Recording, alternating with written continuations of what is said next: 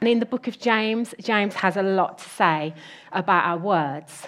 In fact, out of all the books of the Bible, it's the, it's the one that talks about our words the most. And why is that? That's because the Christians that James was writing to um, having problems with their words. James is such a practical book as we've been learning, and it's about how we live as Christians, and words are a really important part of that. And we've already heard Judy spoke to us about um, James saying, quick, slow, slow. You know, the thing that Judy mentioned about we need to be quick to listen, but slow to speak. And sometimes people, you've heard people say we've got two ears and one mouth because we need to listen more than we talk. But I wonder if we've ever engaged our mouth before we've engaged our brain. Has anyone ever done that? I know I have. You know, we speak so freely, but do we always use our brain? And the, the person in my life who I always think of when I think about thinking before we speak is my father in law. He's no longer with us, um, and he was a really special person in my life for lots of reasons, but he was someone who um, was instrumental in me becoming a Christian. And he would always, you'd ask him a question, and he'd just be quiet for a moment. And sometimes it'd feel like a long time, but it was a couple of seconds. But it's because he was literally doing this. He was thinking before he answered you, and he was the wisest man I've ever known. When we look at the Bible, um, we find that words matter to God as well. Our God is a speaking God. He's different to the other gods who were around in James's time, the idols, the gods who were statues, who didn't do anything or speak anything. God spoke the world into existence. He said, let there, let there be light, and there was. And he spoke all the way through the Old Testament. We've been looking at, in Children's Church, our Old Testament characters and the words and the promises that God spoke to them. He made us in his image, and he gave us the gift of speech too. So God is all about words, and he cares about how we use our words. Jesus is described as the Word of God. He's literally like God's communication to us. And he used his words powerfully. He could calm storms just with his words or bring healing to people. And at church at the moment, we're thinking about how Jesus calls us as Christians to live a life that's distinct, that's different to the people around us. We're called to bring words that bring life to people. So, for us as Christians, words really matter. We get the words wrong sometimes, don't we? And we're not alone in that. The Christians James was writing to were just the same. And they didn't have Twitter to worry about. When you think about our world now, 75% of the, of the population are on social media. That's mad, isn't it? It's staggering. And our words that we write on social media can be broadcast around the world in an instant. Words are everywhere. So, James wrote this letter to Christians about their words, and he talked about three things about our tongue. The first thing he says about the tongue is that it's small, but it makes a big difference. So, has anyone ever ridden a horse? Anyone ever done any horse riding? Yeah, a few of us. So, when we ride a horse, a horse is a big animal. If we just jumped on a horse with no way of controlling it, we could end up in trouble. A horse is big and it's going to go where it wants to go. So, the, the way that they do it is they have a bridle like this, and this piece of metal called a bit that goes in the horse's mouth to steer the horse. You can see it on the picture there.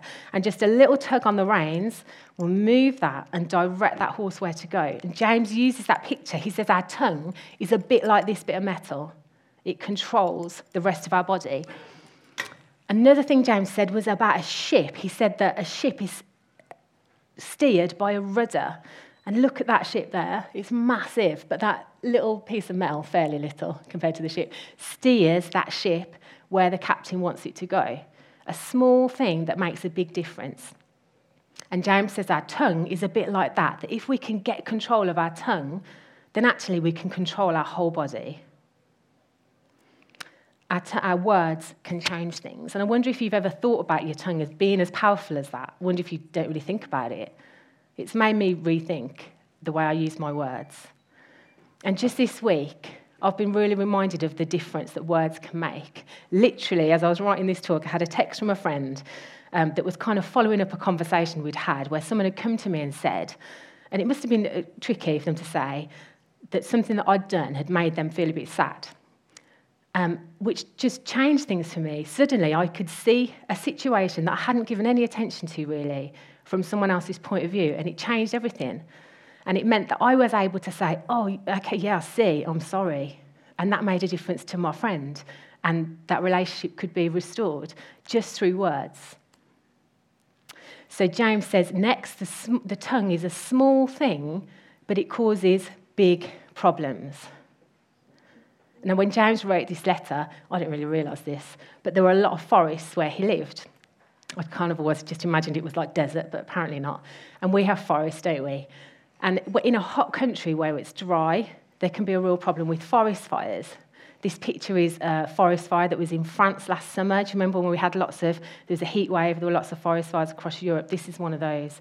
And the thing with a forest fire is, it just takes a small spark to set it off. And James, again, uses that picture to think about our tongues. I've got here, this belongs to my son, and it's um, a little, it's like a little survival bracelet thing with like paracord and stuff. And here it's got a little, let me see if I can make it work.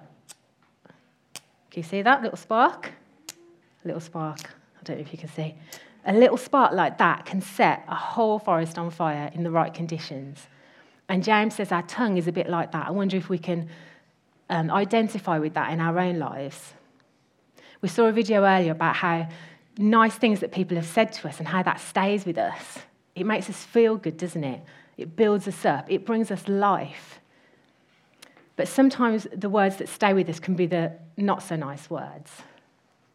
As the saying goes, sticks and stones may break my bones, but words will never hurt me. And how untrue that is. I think actually the opposite is true. I think, you know, we can have cuts and bruises that heal, but words that can take much longer and sometimes never heal.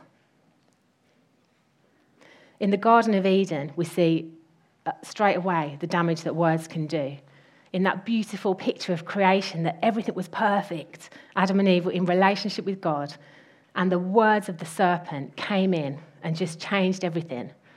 The seed of that lie that was planted in their minds. Did God really say that? Does God really love you? And the, the, what happened after that, the things that were set into motion that we still live with today. So, if we're honest, we know that our own words cause problems. And we're all different and we struggle with different things in different ways. But I wonder if you've ever found yourself in a group of people and they start talking about someone else. How easy it is just to be silent or even to join in with that. Because why do we do that? Because we want to belong. We want to feel like we've got a club that we belong to, even if it's at the expense of someone else. And we forget that the person that we're talking about is made in God's image, a child of God like we are. And you know, in the Bible, Jesus said, we love others. And that, that shows that we love God. That's how we, we love God by loving other people. Or maybe for you, it's, it's coarse language or swearing, or maybe it's being a bit economical with the truth um, and telling the odd white lie. It doesn't matter, does it? I went to school with someone who um, it, it, was just, it was really sad, but he was just known as someone who just told just the most awful lies. He would say that his dad had got a Ferrari, which obviously, you know, caused everyone to be quite excited, but wasn't true. And he'd say that he'd play for like a professional football team, which turned out not to be true. But it meant that in the end, no one really ever believed anything he said. Or maybe the temptation for us is to pass on a bit of gossip. And we, I think as church, we need to be really careful with that. You know, we have group life that's so important where we give each other permission to share our lives and to be accountable to one another and we need to not let go of that trust that we have in each other. And for me, it's really easy for me to lose control of my words, actually, with the people that I'm closest to at home in the morning. We're getting ready for school. Those moments for me are the, the real challenge. You know, a word said to me that I can take the wrong way can just spark off that fire. And then the people's reaction and my reaction, and before you know it, this is the situation we've got. The fire is lit. I wonder what it is for you. And what about the words that we tell ourselves? The words that are in our heads you're not good enough, you're a failure, you can't do it. Those words that become our reality and crowd out God's voice to us. The words that we just sang in that song you're precious, you're chosen, you're loved. I'm for you, not against you. That's what God would say to us. And just to say, if, if you feel like there are words that have been spoken over you or that are in your head, those scripts that we can't get rid of, that cried out God's voice, um, then there is healing for that. Jesus can put a stop to that. And at the end, there'll be a time to, to pray that you can pray with someone about those things. And finally, James says this he says, The tongue cannot be controlled. He says it's untamable. And he references wild animals. If you think of the wildest, scariest animal you can think of, James says that even that animal can be tamed, but the tongue can't. Your tongue is more fierce and wild than an animal like that. So, what do we do with this? We want our words to bring life, but our tongue seems to be this thing that's got a mind of its own. Is it pointless? Well, fortunately, it's not. And just to be clear, Judy reminded us last week of this that we're not trying to make God love us more here. We're not trying to do the right things and be good. God loves you right now more than he, he won't love you any more than he does right now. We can't do anything to make him love us more. But we want our faith and our, our works, our words to, to work together. So, what can we do? Well, Jesus has got some words that help us with this. In Luke chapter 6, Jesus said, What you say flows from what's in your heart. The mouth speaks what the heart is full of.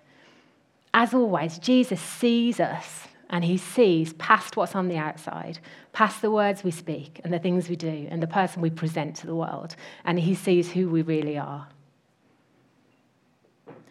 Actually, the problem isn't our mouth, it's our heart. Now, we can't change our hearts, but he can. He's the only one who can change our hearts, and he's the only one who has been able to control his tongue. He's our perfect example. And when Jesus was accused of things, he never once spoke back in anger and used his words in the wrong way. And when he died on the cross, he took all the words that we've spoken that are wrong, all the ones that we still will speak that are wrong, and all those words that have been spoken over us, he took them back. And we thought a couple of weeks ago, we've been thinking about the memory verse from James come near to God and he'll come near to you. And that's what we need to do. We need to get our hearts right. And the way we do that is by spending time with Him, by reading the Bible, by worshipping Him, by using our tongues to do what they were created to do, to praise Him. And that is what will fill our heart with good things that will flow out into our speech. And we can ask God to fill us with His Spirit. You know, God's Spirit can speak to our heart the truth about Jesus and fill us with His goodness and His love.